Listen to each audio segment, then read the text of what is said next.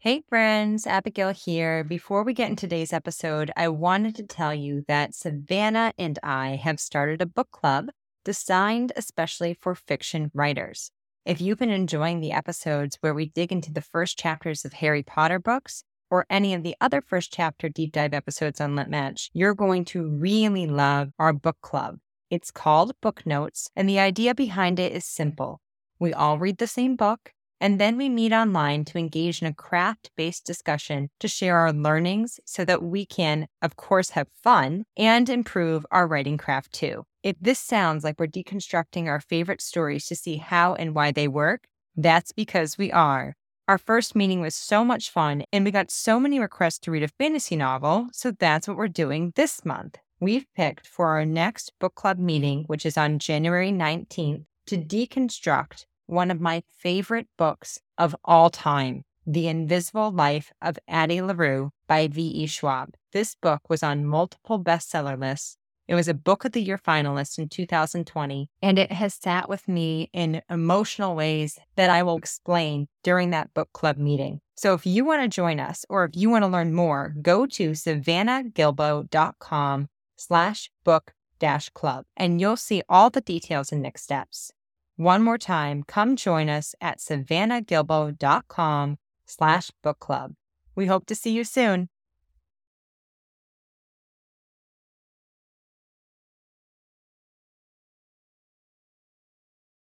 it's very clear in the first chapter that Elizabeth is very unhappy with her life. Yet we find out she is a TV star, a job that I think many of us would say is enviable and glamorous and something somebody would like to have. But she's depressed and she admits that. And I really want to know how she got there because at the same time as she's admitting she's depressed and she is not happy with her life, she's throwing out these notes to her daughter that that to me scream confidence. Mm-hmm. Yes. And I'm wondering how all of these things are existing in her at the same time. That's exactly what hooked me. Elizabeth Zott doubts nothing about herself. No, and actually, Bonnie Garmus explicitly said that multiple times when I interviewed her. She said she knows exactly who she is. She never questions herself. And many women, I feel like in life, we don't live that way. I think mm-hmm. women, unfortunately, question ourselves way too often. And Elizabeth is just not at all that person.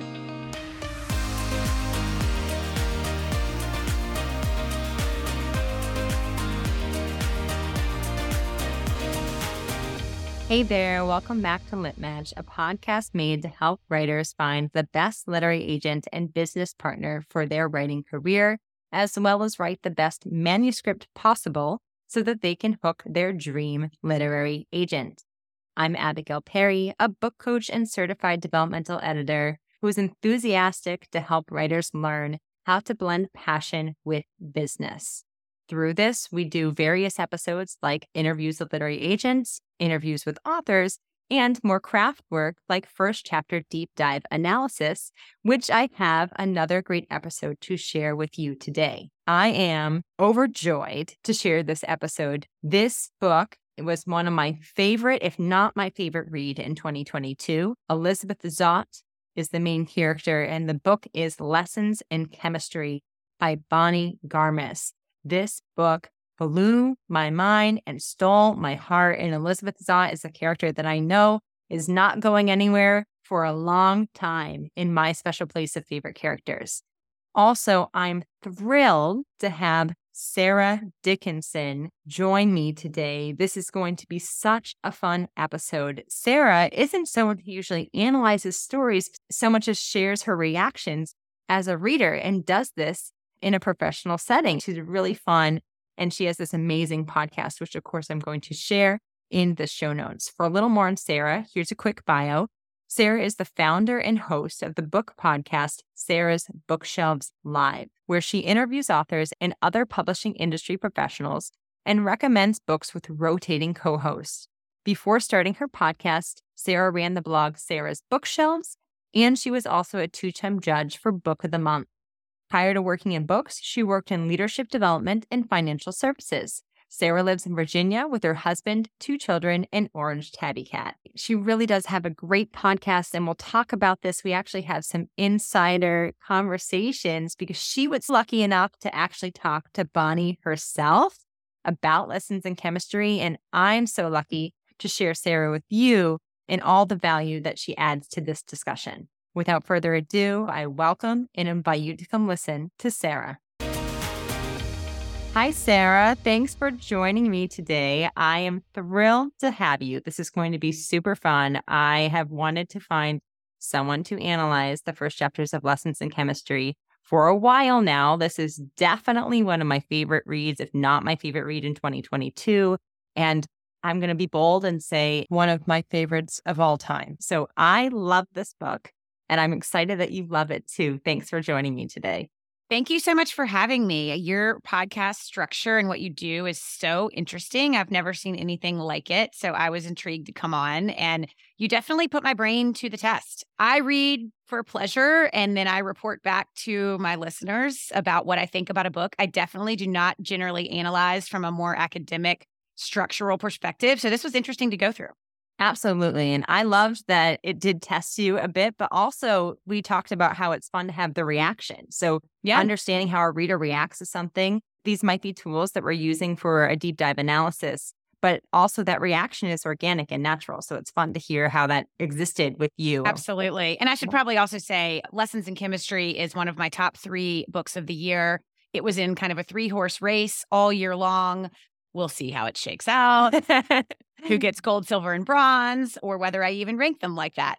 But I did get the opportunity to speak to Bonnie Garmus on my podcast, and she is absolutely lovely. Amazing. And that's an amazing episode. Thank you. Sarah, before we get into it, why don't you tell listeners all about you, what you do? Because you do, you have this wonderful podcast. So tell us about your podcast. And I'd love to know more about that insider discussion with Bonnie. My podcast is called Sarah's Bookshelves Live. I've been doing it for about four years, and we have a set episode structure, but we do depart from it fairly frequently. So, our regular episodes where I interview an author or I interview sort of a behind the scenes insider from some corner of the book industry are about 30 minutes or so of discussion and interview, followed by a segment where my guest gives us their book recommendations. They talk about two old books they love, so backlist, two new books they love, one book they did not love, which many authors sidestep that one, and one upcoming release they are excited about. Mm-hmm. What I love about your podcast is there's so much honesty with it. Like the feedback and the reaction that you're getting. And I love that. Like I can go to you and I know that you're going to give me your honest reaction so I can trust that. That trust is clearly established in each of your episodes. Yes, I definitely talk about books I don't like. When I think about talking about books on my podcast, my audience is readers, mm-hmm. and that is who I am catering to. So I try to obviously be very respectful when I talk about a book I don't like and be very concrete in why I didn't like it. But I'm not a show where you're just going to get the books that I liked. Mm-hmm. That was very important to me when I started the show. Yeah. And I think it's a good staple of what your show is and what to expect. I should also say we do special episodes with sort of a rotating stable of co hosts that I have. So we have quarterly previews where we preview our top books that are coming out over the next couple months.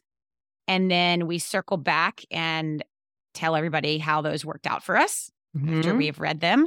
And then we also do things like a summer reading special, year end specials, various other specials throughout the year.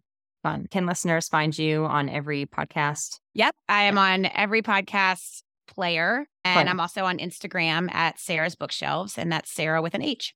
Excellent. I will include, of course, all of those notes in the show notes so you can find her. And I'll also include this wonderful episode with Bonnie. Tell me a little bit. I'm so jealous that you got to talk to Bonnie. She is so brilliant. This story is amazing. And I loved hearing the interview. I connected so deeply with everything that the two of you were sharing and saying. How was that experience? What was it like? She was one of my favorite interviews I've done this year. She was very poised. She had had media training because she's a debut author. I actually asked her about this in a, a bonus episode for my paying patrons. She did have media training because I always wondered do debut authors go through that type of mm-hmm. stuff? How do mm-hmm. they know what to say when they're doing the, the media rounds. And she was also one of the more interesting humans I've spoken to this year. And I think that comes out in the book as well. I mean, yes. if you look at Elizabeth Zott, she takes up rowing as her hobby. Not a lot of women do that as their hobby. Mm-hmm. Garmus is a rower. She's an open water swimmer in her spare time. She used to be a copywriter, which really influenced the writing of the book. So she knew nothing about chemistry when she started writing. She does not cook. And. I was like, why are you writing a book about cooking and chemistry? Oh my gosh, that's so interesting. And she said, Look, I used to be a copywriter, and my job was to write about things I knew nothing about. And the reason rowing got in the book was because it was the one thing she did know about. And she needed that last element to be something she did not have to spend a lot of time researching. That is so interesting. You know, I didn't know much about rowing. And then after this book, it was one of those things on my first day of college orientation, because I'm the right height, I think the crew coach saw me and was immediately like, I want you on the crew team because that's really important. Like the height and the weight and things like matters with how the teamwork works. And how tall are my, you? I'm five eight, five nine. So yeah. I, I was five nine, and now I probably am shrinking because of age. But I'm five eight as well. There you go. So so you probably maybe you were trying to be cr- recruited as well. it was just so funny though. But I remember, I you know, I had been super involved in high school and it was a 4 a.m. practice and I was not looking for that in my first year of college. And after reading this book, I'm disappointed about that decision. I was like, oh my gosh, I think that I would have learned so much from crew because it was much more than what I thought it was. You know, I just was thinking to myself, oh, it's just like rowing boats at 4 a.m. I don't know if I want to do that, but there's so much with teamwork and precision and discipline. And it's like a lot of these amazing qualities that come out in this super fully fleshed out character of Elizabeth Zott. And I remember when I think it was your podcast when you were talking to Bonnie, at some point you say, that you always call her Elizabeth Zott, that you never call her just Elizabeth. And totally. like, and Bonnie was said, I'm glad that you do that because she cannot go by just Elizabeth. It has to be Elizabeth Zott. And so interesting is in this first chapter, we learn, of course, that Luscious Lizzie, when she's tagged with that name, it starts to belittle her. So I loved that you said that. Why do you think that? Because I'm with you. I, I only say Elizabeth Zott. What do you think that is about her? I think it's how she wrote the book. She refers to Elizabeth as Elizabeth Zott throughout most of the book. And I think actually, think in the first two chapters, she actually, I, I, think I remember seeing it and being like, oh, she writes it as Elizabeth Zott too. I think mm-hmm. in her discussion with Mr. Pine, she referred to herself as Elizabeth Zott. As Elizabeth Zott. Mm-hmm. Yeah. Mm-hmm. And Madeline Zott comes across too. Like you'll see that sometimes yeah. with Madeline Zott. So, so interesting with that. We are going to do an analysis of it. Obviously, both Sarah and I are gushing about this. We have both clearly read the full book. So spoilers might come out when we go through our discussion. I think that most listeners usually are disappointed about, about that because it helps with the analysis and understanding how it speaks to big picture. Before we start with that, though, I am going to give a summary of the first chapter, and I'm actually going to give the summary of the first chapter and the second chapter. Because when Sarah and I were both doing our analysis, we realized that we don't think the first chapter works as a fully fleshed out scene in the sense of how we are analyzing it for a value shift, a value change. But what I found really interesting is that I actually think that chapter two is a full scene and then chapter one really ends where chapter two is. So it's very interesting. The chapters are reversed in order there. So I've never seen that done, at least that I paid attention to, and I loved it. Tell yeah. me if this is spoiling something we're going to get to later. But I thought it was really interesting when you and I were talking before we recorded or over email that you mentioned the first chapter actually felt like a prologue in disguise. Mm-hmm. And I thought that was absolutely correct. It was yes. just this little snapshot of life in the Zott house. But in two pages, it told you so very much about Madeline, Elizabeth's daughter, and Elizabeth Zott as a character. Yes. And I just, she did such an astounding job telling me so much about this people in such a small space. Absolutely. I agree with you. You know, I've seen these prologues in disguise in several books now. The Midnight Library has one. I have an episode on that with first chapter deep dive analysis. That first chapter I call a prologue in disguise, even though it's labeled chapter one. That I know you're not a Harry Potter fan, but the Harry Potter has Harry Potter has several prologues in disguise throughout the series. So Sorcerer's Stone is a prologue in disguise. What's interesting though is in like something like Harry Potter, it is a fully fleshed out scene. And in the Midnight Library and Lessons in Chemistry, I feel like it's giving you a taste of exactly what you said the character. So, what is so interesting to me, because we do need to always be seeing on a scene level story movement, we need to see the story moving forward. If it's not moving forward, there can be an issue sometimes in how the structure is working. But in this case, I think that why these openings that don't have necessarily a fully fleshed out scene work and hook the reader. And when I say that, when I'm saying work, is because they make us ask a question. And you in our emails asked the exact same question that I was thinking. And that's why did she get to be this way? So it's a question of how did she get to be this way or why is she here right now? And tell me about that because I agree with you completely. And that's why I wanted to read forward. It's very clear in the first chapter that Elizabeth is very unhappy with her life. Yet we find out she is a TV star, a job that I think many of us would say is enviable and glamorous and something somebody would like to have. But she's depressed and she admits that. And I really want to know how she got there because at the same time as she's admitting she's depressed and she is not happy with her life, she's throwing out these notes to her daughter that that to me scream confidence. Mm-hmm. Yes. And I'm wondering how all of these things are existing in her at the same time. That's exactly what hooked me. Elizabeth Zott doubts nothing about herself. No, she, and actually, Bonnie Garmus explicitly said that multiple times when I interviewed her. She said she knows exactly who she is. She never questions herself. And many women, I feel like in life, we don't live that way. I think mm-hmm. women, unfortunately, question ourselves way too often. And Elizabeth is just not at all that person. Yes. If we do um, analyze more of what an Elizabeth Zott is in that state of confidence, I think that because of society, oftentimes we're forced to accept limitations, and that can crush the reality of how you exist. So your confidence might not be shattered, but you have limitations in how you can exist and exist fully. And that's exactly where Elizabeth Zott is as a human being in this world. I think also, sort of in real life, many women might succumb to society's expectations and change their behavior. She does not. Yes. She just is going to behave how she's going to behave.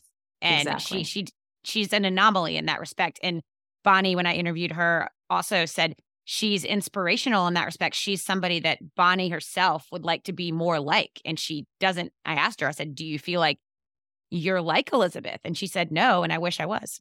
Yeah. And it's probably why she wrote her. You know, I think yeah. I forget where it is now, if it was a blurb or something, but someone said along the lines of Elizabeth Zott is the fiction character that we want to be real. And yes, that is yes. exactly right. We need Elizabeth Zotts in this world. So definitely interested in all of this. We have a hero who is severely depressed, but will go forward anyway. I think that's something different about her character. And I think she's such a practical person that she's never going to wallow in her depression. She's going to make sure her daughter is taken care of and go to her job. And she is not going to fall apart, despite yeah. admitting over and over she's unhappy and depressed.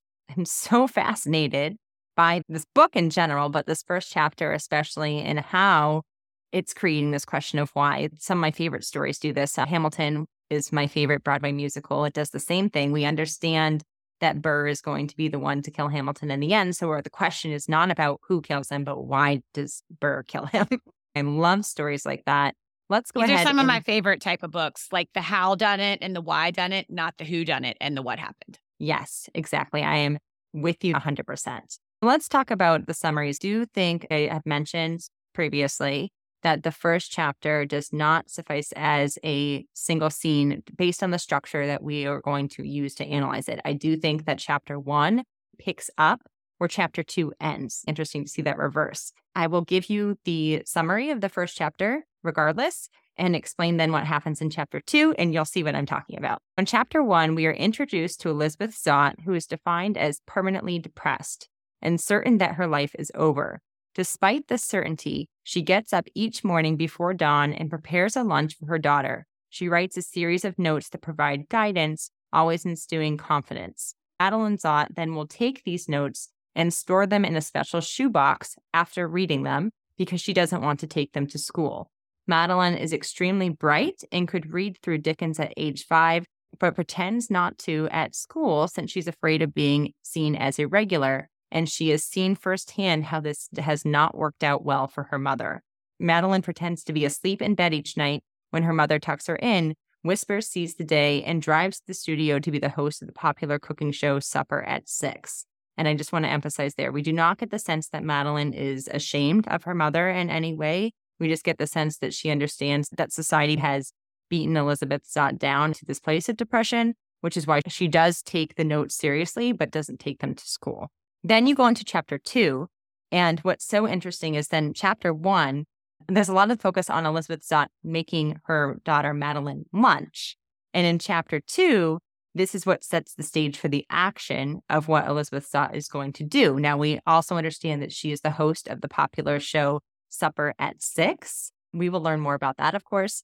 But what happens is that Elizabeth Zott puts a lot of work into making a nutritious lunch for her daughter each day. She does not give her the typical PBJ. It's always full of bountiful, nutritious food that Elizabeth Zott has done the research and is going to be optimal for cognitive and physical development. So we're talking pieces of lasagna, zucchini bread, it's a kiwi sliced, it's all these great things, which is why Elizabeth Zott doesn't understand when her daughter Madeline, why she's losing weight. Now, Elizabeth Zott is very logical. She's not someone who's going to fester on the idea of something that's unlikely, like if her daughter has a disease. She hasn't really shown any signs of early eating disorders. So she's going through her list and checking off all these factors that maybe could be possibilities, but are not likely, are not there. And then something happens that she learns that Madeline's friend Amanda Pine has been eating her lunch. So there you go. We learned that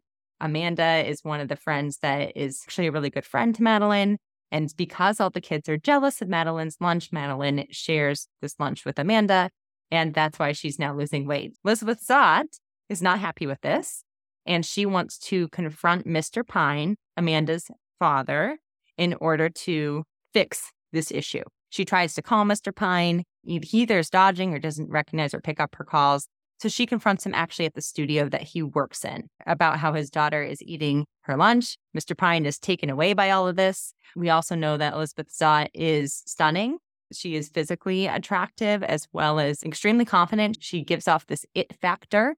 And at the end of this conversation, Mr. Pine offers Elizabeth Zott a position as the cooking host of the show Supper at Six. And then you have a little bit of a break, and we learned that not only is Elizabeth a sensation, but there's a quote about the lines about how when she sits down, when she has set the table, the nation sits down to eat. And they even have a quote from Lyndon Johnson, who says something that she knows that she's doing.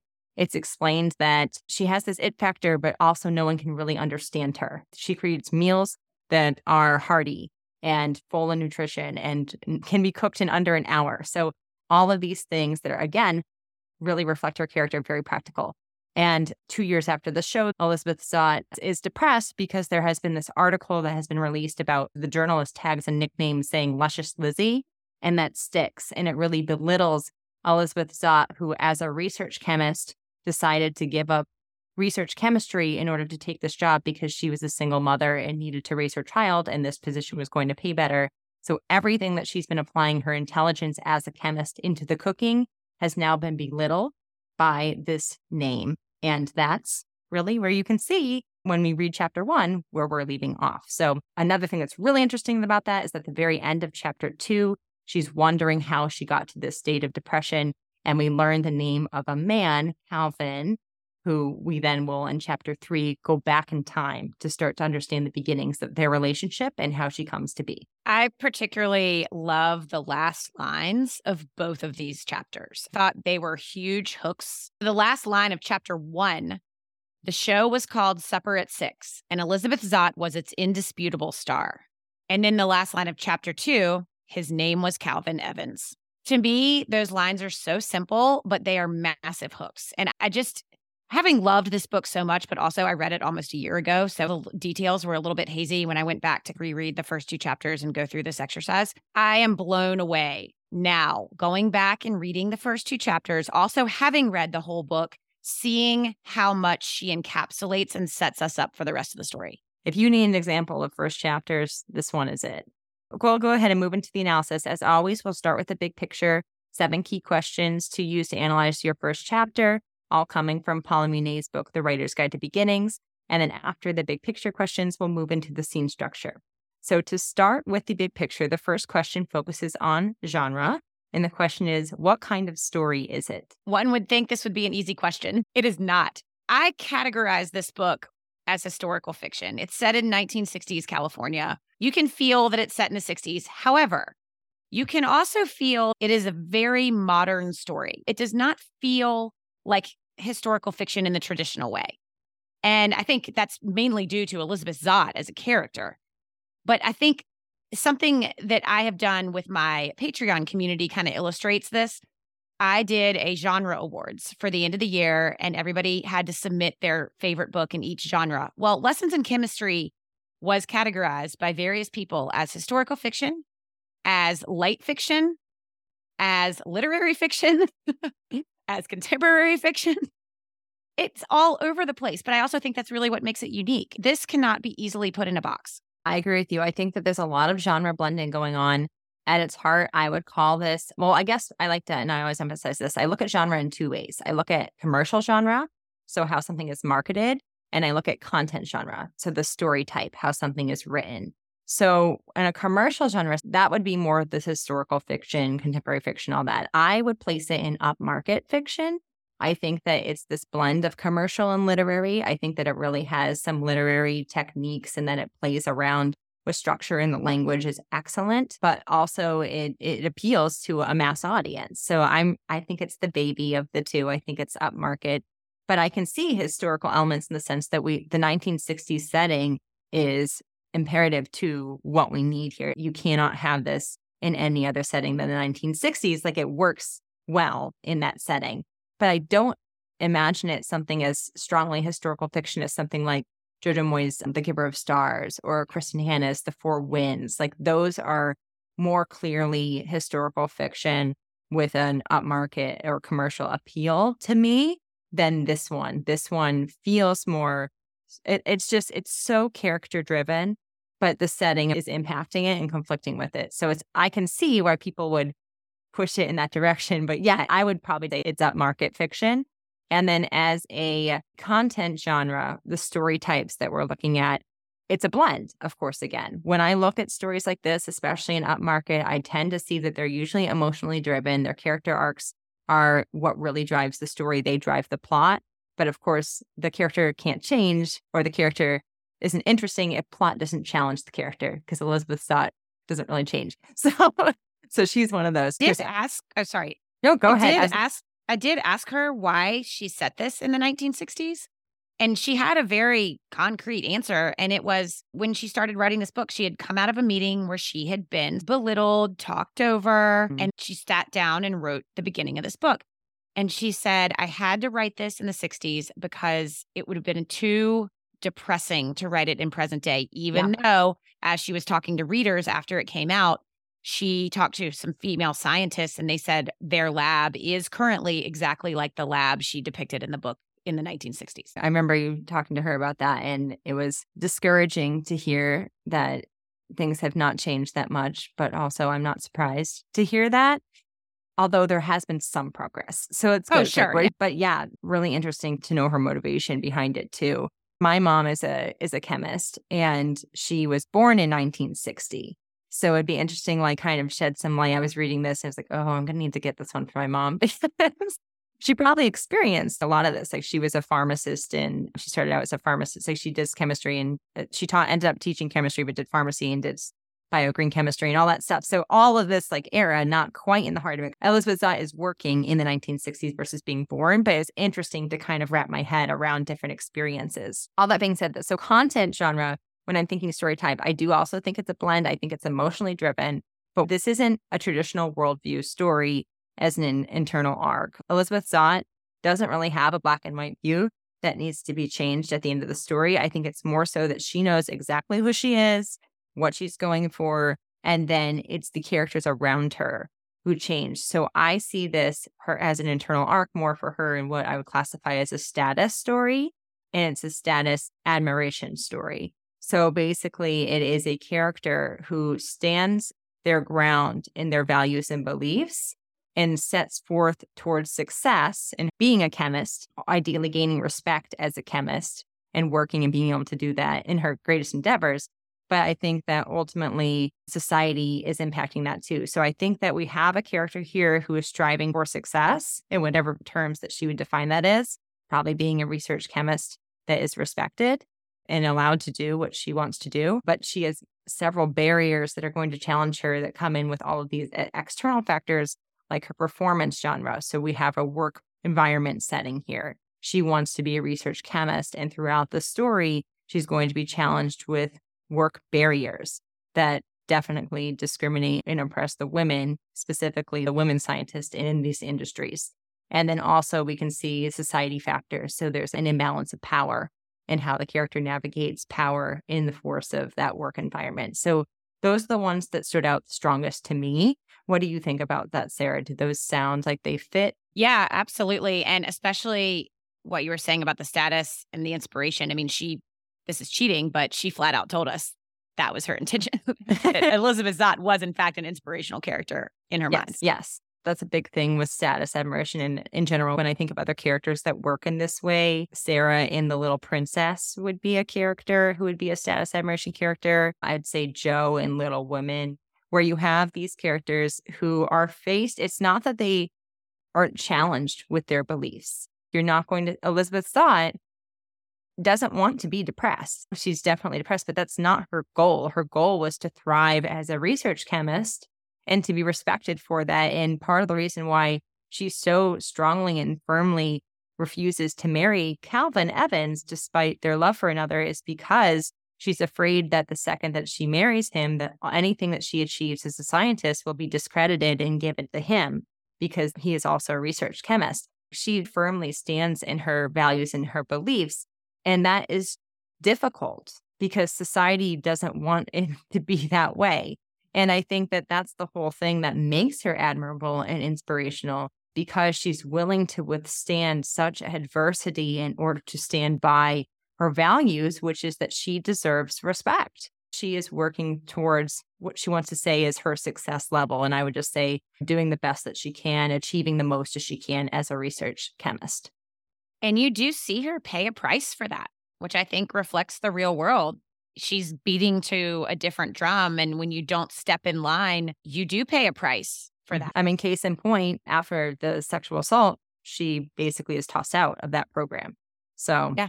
Yeah. You get her yeah. work stolen from her. We're now we're into spoilers, but yeah, yes. it's an extremely heartbreaking plot at times of what well, she has to suffer through. This just occurred to me in the moment, but what's interesting is her job at the lab, she was constantly being pushed down and not giving the credit for her work. She then went on to take a job where she is getting the credit. Like mm-hmm. she is mm-hmm. front and center by the nature of the job she took, being the star of a TV show. Yes. That's her face. That she's on the camera. She is getting this credit, which I had never kind of put together before this very moment. But yeah, I love what you're putting out there because it moves us into the second question, which deals with plot. And the question is, what is the story really about? So I kind of have two levels to this. To me, this is about Elizabeth Zott. It's a completely character driven story. It is about a woman who has very firm beliefs in the way that things should be done that don't necessarily line up with societies. She is really pushed down by the patriarchy and she is going to fight against that in whatever venue she is operating in. So whether it's a TV show, whether it's the chemistry lab, whether it's at home with Madeline. And kind of secondarily for me, this is also a story about how Elizabeth got to be the way she is. Why is she depressed? Why is she unhappy with her life given she has a successful career? She's got a daughter she loves. And also, how going back to this dichotomy we talked about of her personality, how is this seemingly very smart, very driven, very successful, very confident woman also so depressed? Exactly that. I think this is what the first chapter does because the first chapter establishes the overarching reigning question. I think of this story is something along the lines of how does such a confident, competent woman fall into such a deep depression when she has seemingly everything that she could ever ask for as the host of this television show. We're curious about this because we can see how grounded Elizabeth Zott is in this first chapter. And she's not materialistic. She is not bathing in her fame and then just being depressed inside of her fame. She doesn't want this fame, or even if she has this fame, it doesn't matter to her. The fame isn't really why she's depressed. So you get the sense of that. And then the matter is okay, so how did you get to this place? Like there's something more to your character, what's driving us. And I agree with you completely about the patriarchy. I, wrote down I see this story as a woman who refuses to conform to society's expectations of the traditional female role in the 60s, someone who works against the patriarchy, but is also forced to tolerate it in order to survive. There's also a strong love story subplot and much on motherhood and how to balance that in a society that demands and belittles her personal and professional achievements.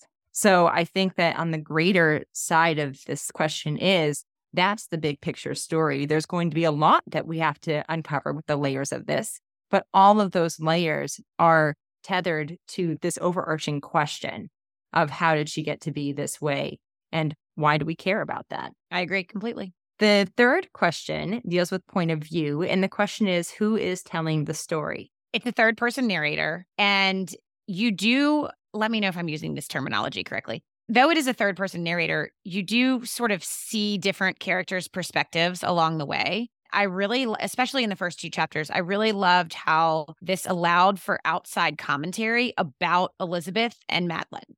This omniscient narrator can commentate on Elizabeth, on what she's doing, on her personality, and the same with Madeline. And I think that really sets up the story nicely. And of course, you're going to mention another narrator that comes along in the story, which I absolutely loved.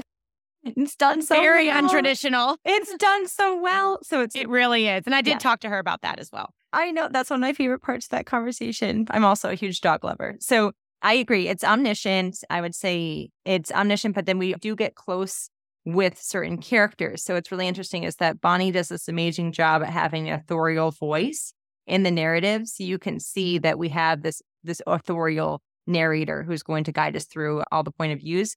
But I think it's crucial that we do see these outside perspectives. If this was a third person close narrative with us sticking closely to the protagonist, Elizabeth Zott only, I don't think we get the magic of what this story really is. And I think that part of that is because Elizabeth Zott is so confident. So it would be dealing mostly with her frustrations and intolerance of anything that's not logical. Oh, Might be very grating to read as a reader.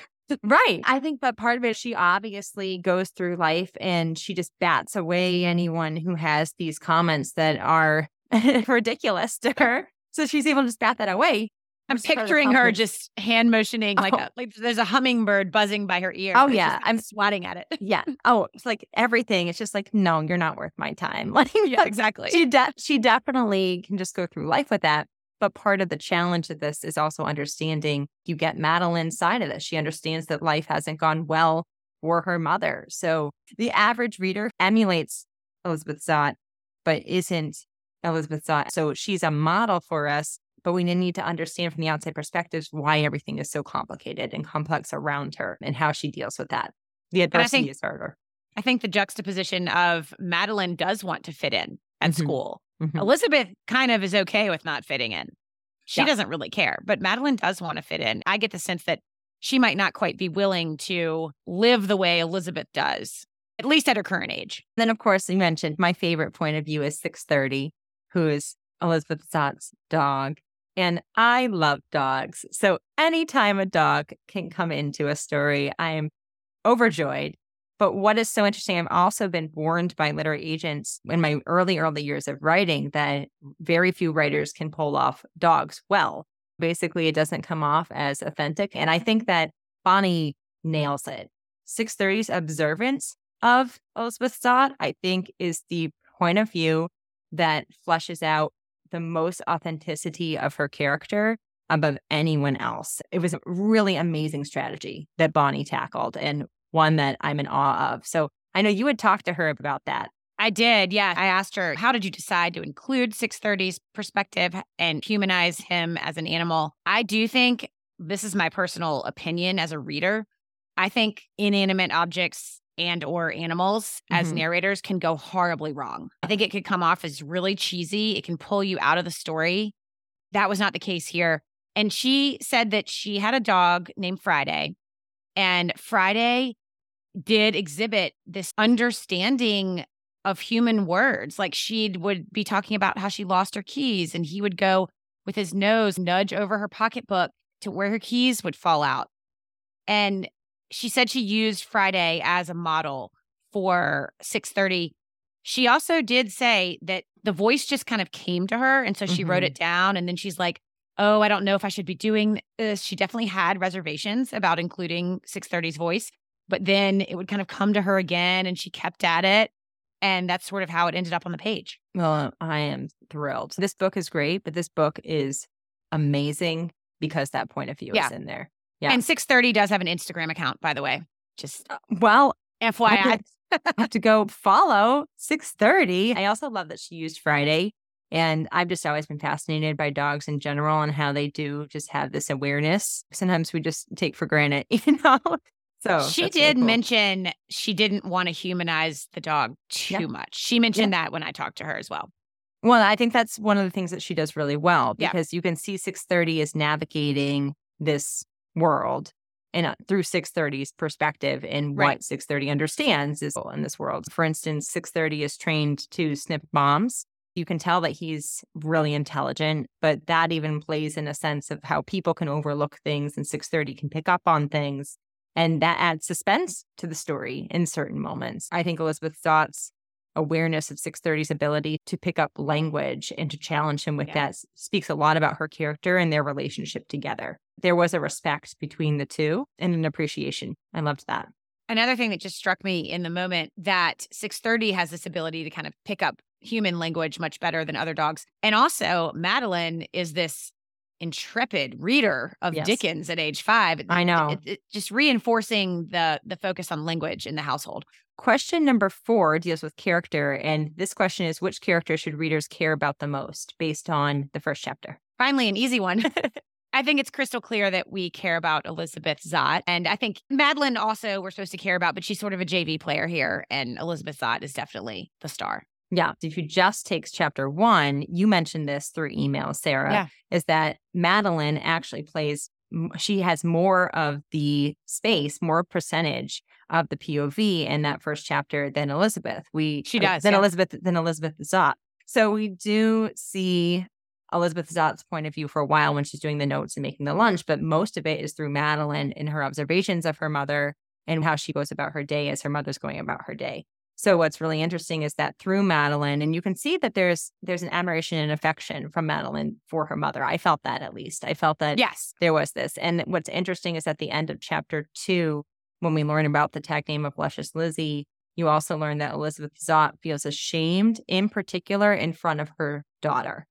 So I found that a really important link between chapter one and chapter two is that I did not get the sense that Madeline is ashamed in any way, but Elizabeth Zott feels ashamed about this belittling of her title when she knows that she is so much more and deserves respect for who she is and what she's earned in this world through hard work and intelligence and stripe. And all that's just summed up in just being a face on a television show. So I care about that character, you know?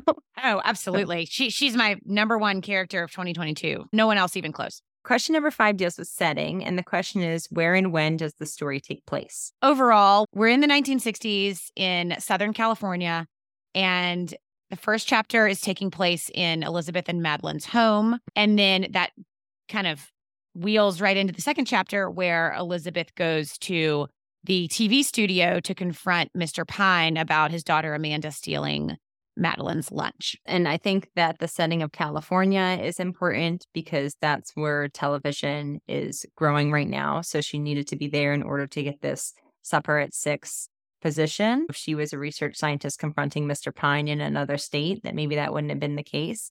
So Mr. Pine's job is really important to what unfolds with Elizabeth Zott in her life and her career. Such a good point. You're not going to find a TV studio in Virginia where I Not- live. Not 1960. No, no. Not one that would be the sensation of at Right. six, Absolutely. And then question number six is dealing with core emotion. And the question is, how should readers feel about what's happening? I personally felt a deep empathy for both Elizabeth and for Madeline, mm-hmm. for the fact that Elizabeth is a depressed single mother working a glamorous job. It appears to the reader, she appears to hate. And for the fact that Madeline is this really smart, precocious kid who is clearly unappreciated and a bit of an outcast at school. Mm-hmm. I'm also feeling a lot of empathy for the daily belittling that Elizabeth experiences for being a woman. That's yes. sort of illustrated in the way that Mr. Pine reacts to her when she goes to confront him.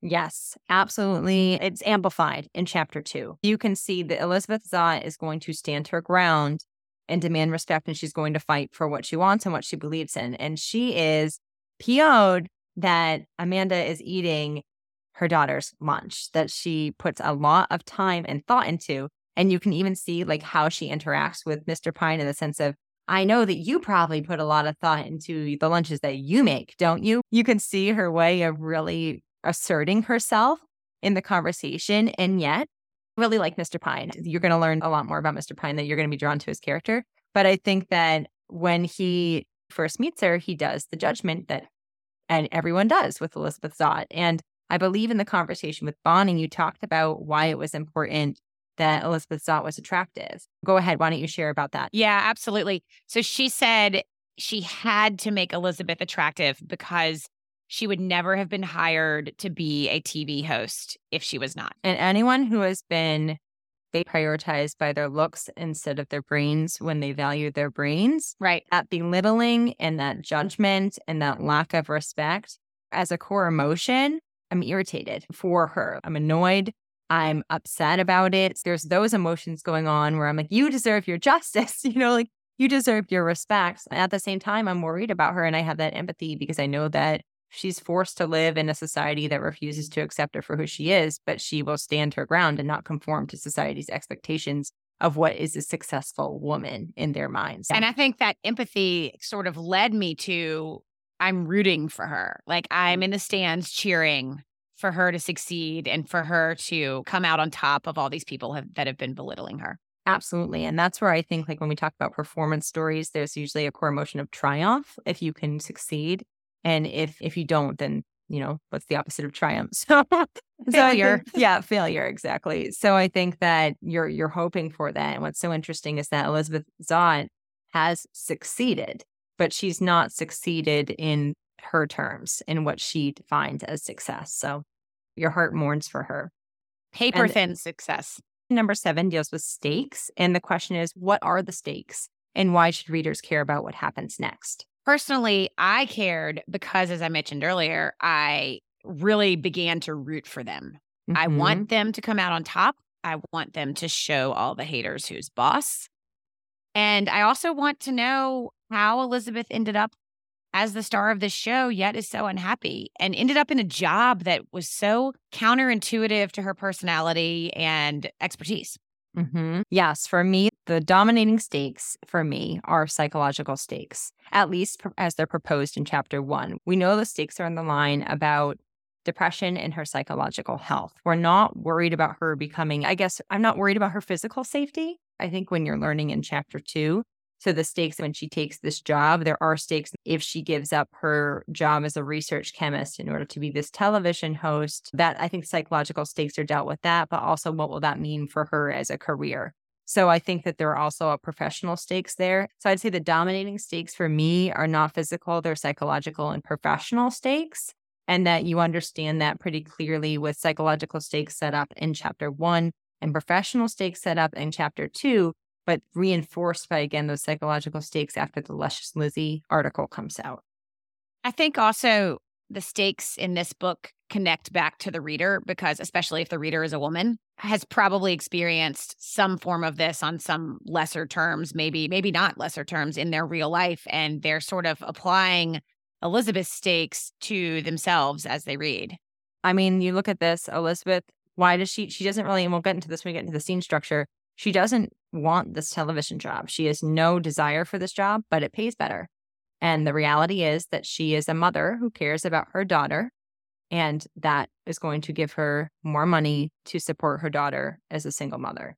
So, and we also know she's a very practical person. So her decision making on how she decided to take the job totally jives with her character that we Yeah. what we've learned so far about her. And that's so interesting because her practicality, her sense of reasoning overcomes her heart, but her heart never dies.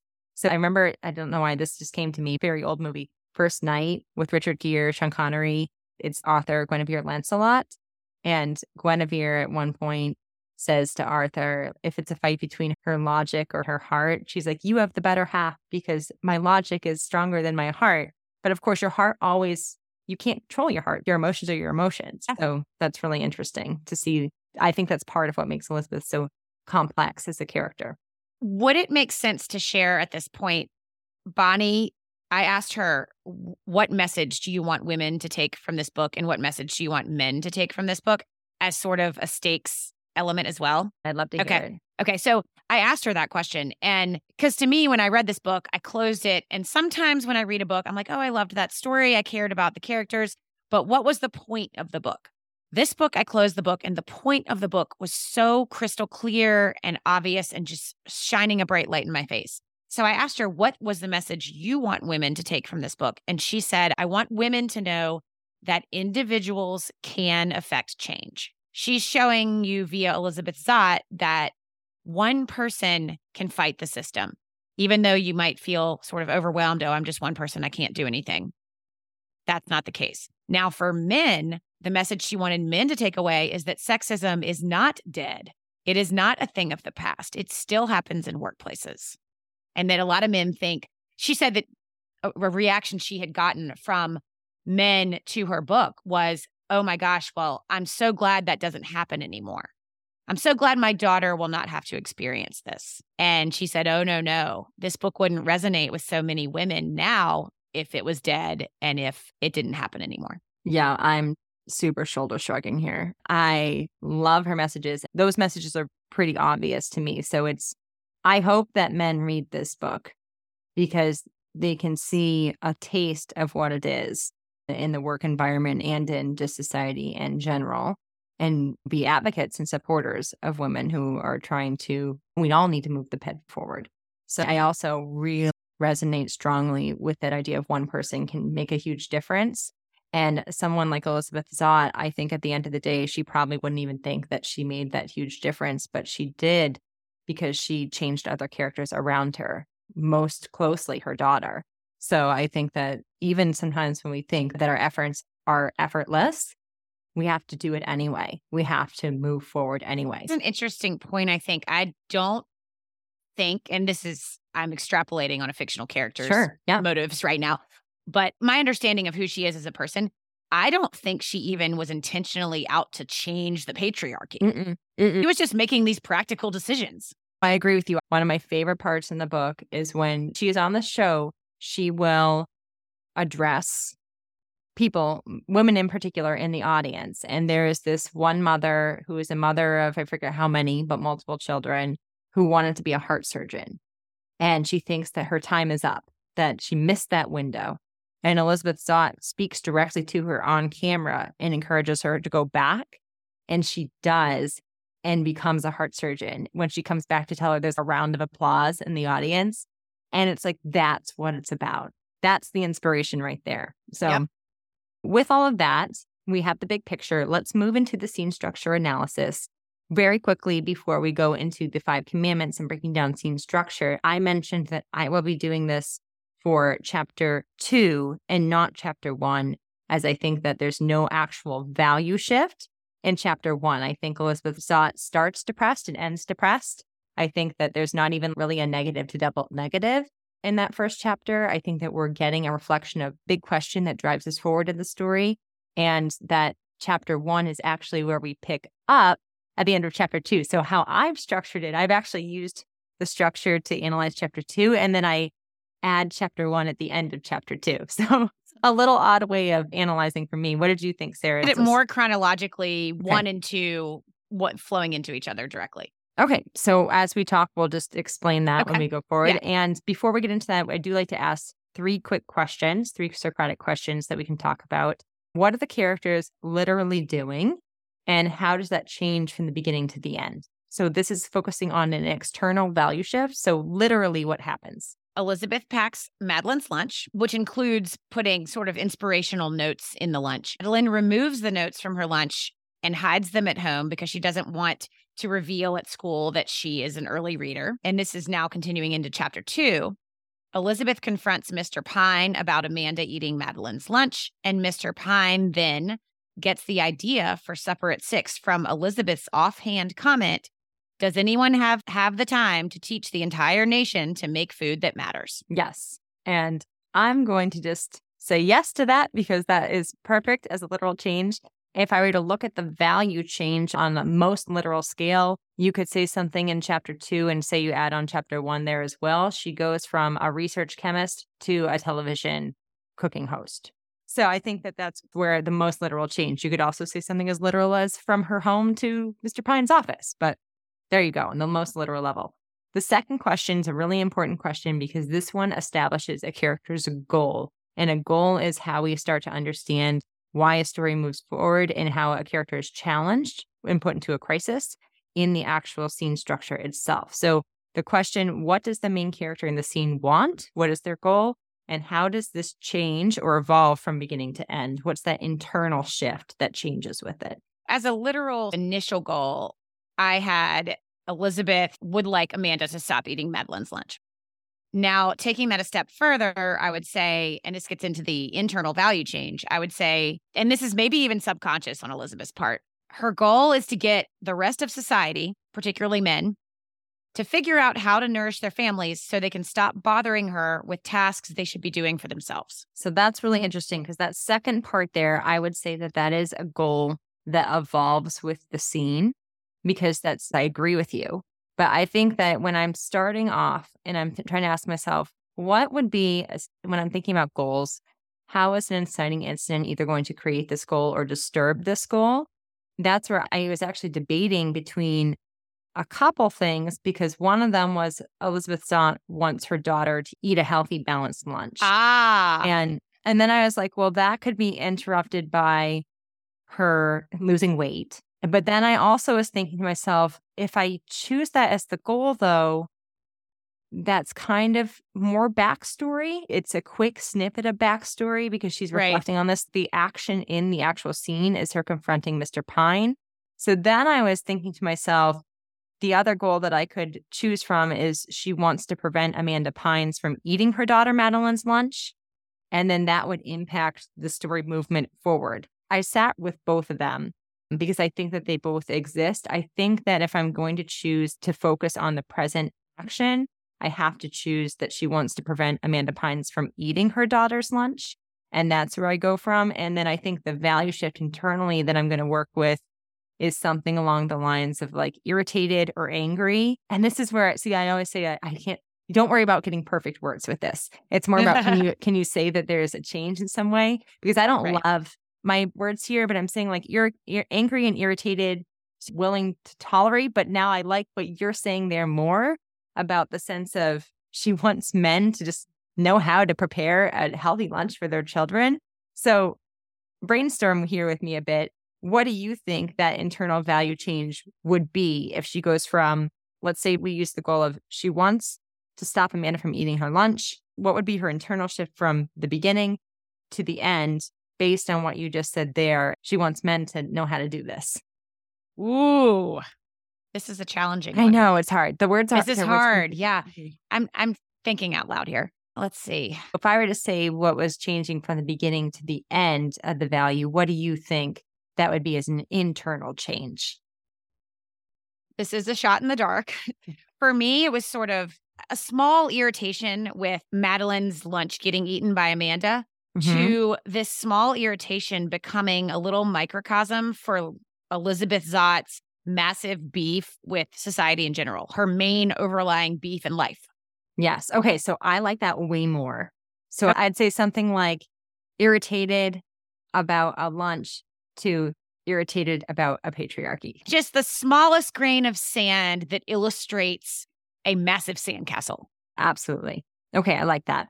And then we have question three, which deals with how does the change in the scene impact the big picture or that big value shift. So, why do you think that chapter two, chapter one, how do they impact the big picture?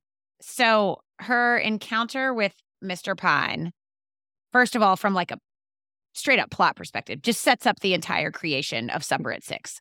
Yes both the idea for the show from Pine's perspective, which is teach viewers how to make food that matters, which is not at all Elizabeth's spin on the show. Elizabeth's spin on the show is she gets to put her chemistry knowledge to work, which is important to her. She has a lot of pride in her chemistry work. And she's going to take this opportunity to teach people to make food that matters for her own purposes, which mm-hmm. is to show women how to take up space in the world. That's great. I had something similar. I said, This is the story of why Elizabeth got to the place where she is. So essentially, that's how it's setting it up. I said, She's a television chef who is a sensation and an institution, but also belittled and depressed. So I said, combining chapters one and two, we see Elizabeth Zott depressed already two years into the show and how she gets to this position. By confronting Mr. Pine, she gets the job that will ultimately bring her that fame, but not the desires that she actually wants. And therefore, that leads to her depression. Not really that leads to the depression, but the belittling of who she is and her talents and her intelligence is overseen for what I guess society is valuing her more. They can't really understand her but they like her. It's just emphasizing, it's exasperating everything that she's struggled with her whole life. I'd call this the performance and status story, society story, and impacts it as well with this shift externally being something like respect to shame. And the reason why I'd say that is because I think that she is demanding respect and deserves that respect in the beginning. But that last paragraph, and it's why my heart mourns for her, is because she feels ashamed in front of her daughter because of luscious Lizzie. And it's not because of anything that she's done, but of how society has decided to label her. Well, and I think also the progression to the TV show illuminates that there are many, many women out there who do admire her. Mm-hmm. And it's just bringing them out of the woodwork. Whereas she yes. had sort of felt alone in this prior to taking the job on the show. Now all of these people that may not take the action that she does to be like her in their hearts at least feel that way. Yes. And that's reemphasized by her famous line at the end Children set the table. Your mother needs a minute for herself. She's famous for that last line. So we can, yes. women understand her, they relate to her, they see what she's doing and they believe in what she's doing. And yet, in society on the grander scale of the patriarchy, she's still seen as this woman that can't be understood and is belittled. That takes us into the five commandments, and the five commandments we'll walk through quickly. But basically, this is a screen structure. These are scene structure tools what that a writer can use in order to identify if something feels off, meaning that the story isn't moving forward or the character's not fully developed, all of which is necessary in order to have the plot work as well as make us care about the characters. The first of these is the inciting incident. This is a causal or coincidental unexpected disturbance that either establishes the goal for the character or forces them to change their approach and how they're going to achieve their goal. I was vacillating between two different ones. Number one, Amanda eats Madeline's lunch over a long period of time. And number two, Mr. Pine does not answer Elizabeth Zott's phone calls when she tries to confront him about his daughter eating Madeline's lunch. Okay, so this is really interesting because I also debated and I think it's dependent on what I had been talking about earlier. If you're doing it based on the action or some of the backstory woven artfully into yes. the into the This action. was a tough one to do. Yeah, because the, the two chapters were so intertwined. Right. This is what I initially written. Madeline loses weight? Question mark. Amanda sustain lips? Question mark. Mr. Pine won't return her calls? Question mark. And I think I'm going to choose Mr. Pine won't return her calls because that seems like the most active in the scene of chapter two to start the movement towards confronting Mr. Pines Because he doesn't answer calls, she needs to go find him in the studio. That's why I would choose that as the unexpected disturbance. All that to say, it's extremely important that in within the action of the exposition, before that moment, we have Madeline, even though it's kind of like we're being told this, this is what's happened that's led us to this moment, that Madeline was coming home and losing weight and that Finally, Elizabeth Zott figured out what was going on because she saw Amanda's sustained lips, which led to her questioning Madeline. But I think as the inciting incident that I would choose for the action of the scene, it would be Mr. Pine not turning her phone calls. Then we have a turning point, and this is an action or a revelation that forces a character into a crisis decision, which is a best bad choice or an irreconcilable goods decision. And ultimately, this turning point is significant because it is not like other conflicts where a character can just ignore their crisis and things will go about as they are going about. Even to ignore a crisis leads to consequences. And consequences can be good or negative, depending on what the crisis question is. What do you think the turning point for the scene is? And then how do you think that creates a crisis question or decision? Once we included chapter two in our analysis, I agreed with everything you had put in your notes. So I first of all think this is for Elizabeth. I think it is Mr. Pine asks Elizabeth Zott to be the Supper at Six host. And I think it's a best bad choice for Elizabeth. Yes. She doing work she loves at her chemistry lab, but also being treated terribly. So that's a bad choice to stay at her current job. Or she can take this other job that pays well, which is good, but also she's not really interested in doing this job. That's Two right. bad choices to choose from. Absolutely. I agree with you 100%. I think that if you were to look at chapter one, you don't really find a crisis, Absolutely. yeah. which is why I don't think it works at the scene level. I was When- trying to invent something out of just chapter one in the beginning. but I think this is really important to note to writers because you should be trying to add a crisis. You shouldn't be trying to force something in so Agreed. in a way that it shouldn't work. So it's this idea of like, look at this, like how this actually kind of worked in a way of chapter two is having this, and then chapter one is uh, really the aftermath of chapter two. So I think that in most cases, you do need scene structure in order but to I will say, and this Mhm. might be in, an antithesis to the entire point of the show, but as a reader, I loved the first chapter of Lessons in Chemistry. Me it too. got me interested in the book. I was hooked. And it also gave me such a strong sense of the voice of the story, which for me is one of the most important things in a book I read. Even though it didn't have every one of the steps, I still was hooked into reading this book. I'm going to build on that because I don't think it's antithesis to the show. I think that in Okay. the first chapter, I think on a scene by scene level, if you were to plot out each of the scenes in the story, most of them, if not 9.9 out of 10 of them, need to have the scene structure in order for the story Sure. to move forward. Right. However, in this case of Lessons in Chemistry, the first chapter had a different sense of agency. The first chapter had a sense of establishing voice, of establishing tone, and establishing the big question through character. So Absolutely. it gave you a taste. And I've seen novels that do that. They give you a taste so that you move forward. And that's why they kind of work as these prologues in disguise, because the actual active action does need to move forward and will usually contain these commandments. Of course, I always like to say this though, I do not believe in one way of writing. I think that there are various ways to learn how to write. I think that these commandments are tools that have helped elevate my level of understanding on an analysis level of understanding why a story moves forward or why a character is developed, because we learn most about characters through how they make decisions. And we need to know that plot is challenging them. But I also think that the goal here is not paralysis of analysis. The goal is to give you something that might be useful and not to kill the story with paralysis of analysis. So, Sure. yeah. I also think that the two last lines of the first two chapters are critical as well, not just from establishing tone and character, but they're hooks, they're plot Yes. hooks. They are. They are. Yep. And that's why I always tell writers to plot in scenes, not chapters, because a chapter might not be a scene. A chapter can, two chapters can be a scene. In this case, this is how I would place it. So I think that that's the thing. Like if you are a plotter, plot out scenes because scenes need to have commandments, but a chapter might not necessarily need commandments, if that Sure. makes sense. Yeah, absolutely.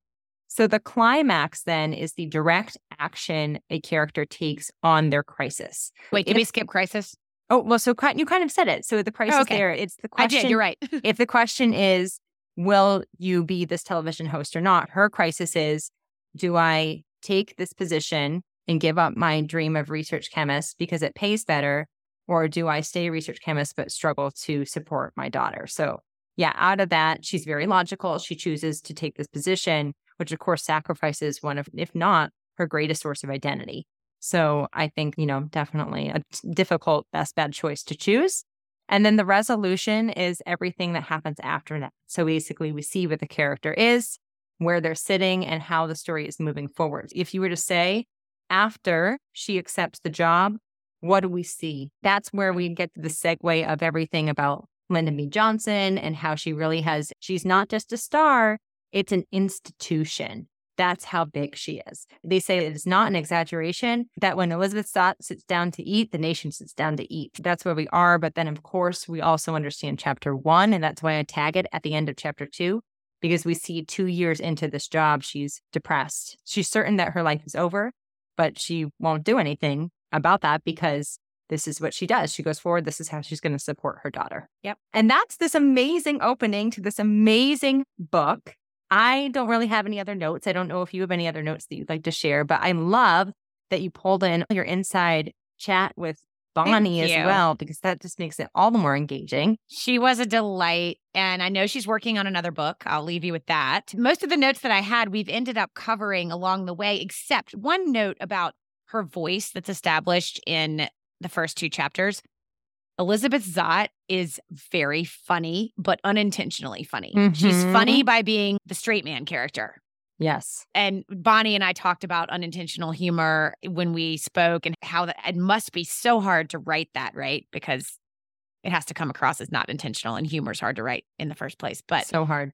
That was key to this story as well. And and I also believe that one of the reasons this book has just gone gangbusters is that it's so fresh and unique. I can't think of a read alike for it. I really can't. People ask me all the time, okay, I just loved lessons in chemistry. Give me something else like that. And I don't have anything else to give.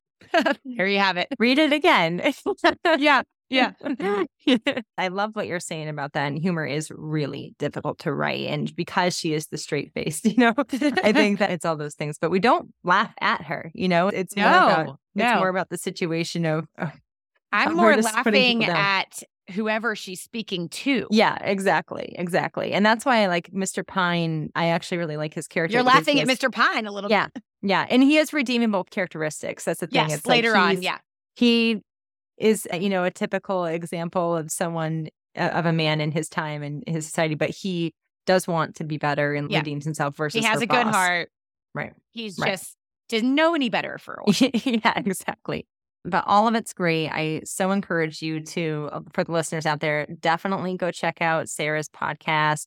Definitely listen to that episode with Bonnie. If you enjoyed this one, you're going to love that one. I'll include the link to that. And Sarah, just thank you so much for your time. I've loved getting to know you, and I so appreciate you hanging out with me. I know that these analysis episodes take a little longer than a normal episode, and I just so appreciate you being here with me and doing this. Oh, thank you for having me. It's been a really fun exercise. It's made my brain work. Mm. And I am actually was thrilled to go back and revisit a book I love so much. So thank you. I've enjoyed getting to know you as well. Thank you so much for coming back for another episode of Lit Match. What a pleasure this was. I loved talking to Sarah. I loved hearing about everything that she discussed with Bonnie. And I'm really grateful for how it enriched the conversation and showed the beautiful relationship of a reader's reaction, as well as how writers like you can start to analyze their own stories and learn what resonates and moves readers, and then apply those lessons to your own writing. I also want to say thank you so much for anyone who has taken time to rate and review the show or share it with a friend. I greatly appreciate any time that you can rate and review the show or share it with a friend, feel free to tag me at Abigail K. Perry, and I will be excited to repost that on my social media platforms. You can find this episode and all the episodes of Lit Match on my website, www.abigailkperry.com. And if you don't want to miss any future episodes, be sure to subscribe to the show and sign up for my email list. I'm always looking for more ways to reach and teach writers like you about the literary agent research process and how to grow their writing craft. If you have recommendations, please email me, abigailkperry at gmail.com. I do my best to answer all of my emails. And thank you for supporting and caring about this show. Until next time, persevere if you're deep into the writing process or even the beginning of it. You to explore and uncover what your beautiful story is. What you're doing matters. And if you're in the query process, I know it can be tough and I know it's overwhelming, but I am here to support you. I cannot wait to hear when you sign with the best literary agent and business partner for your writing career. And of course, celebrate your book when it comes out.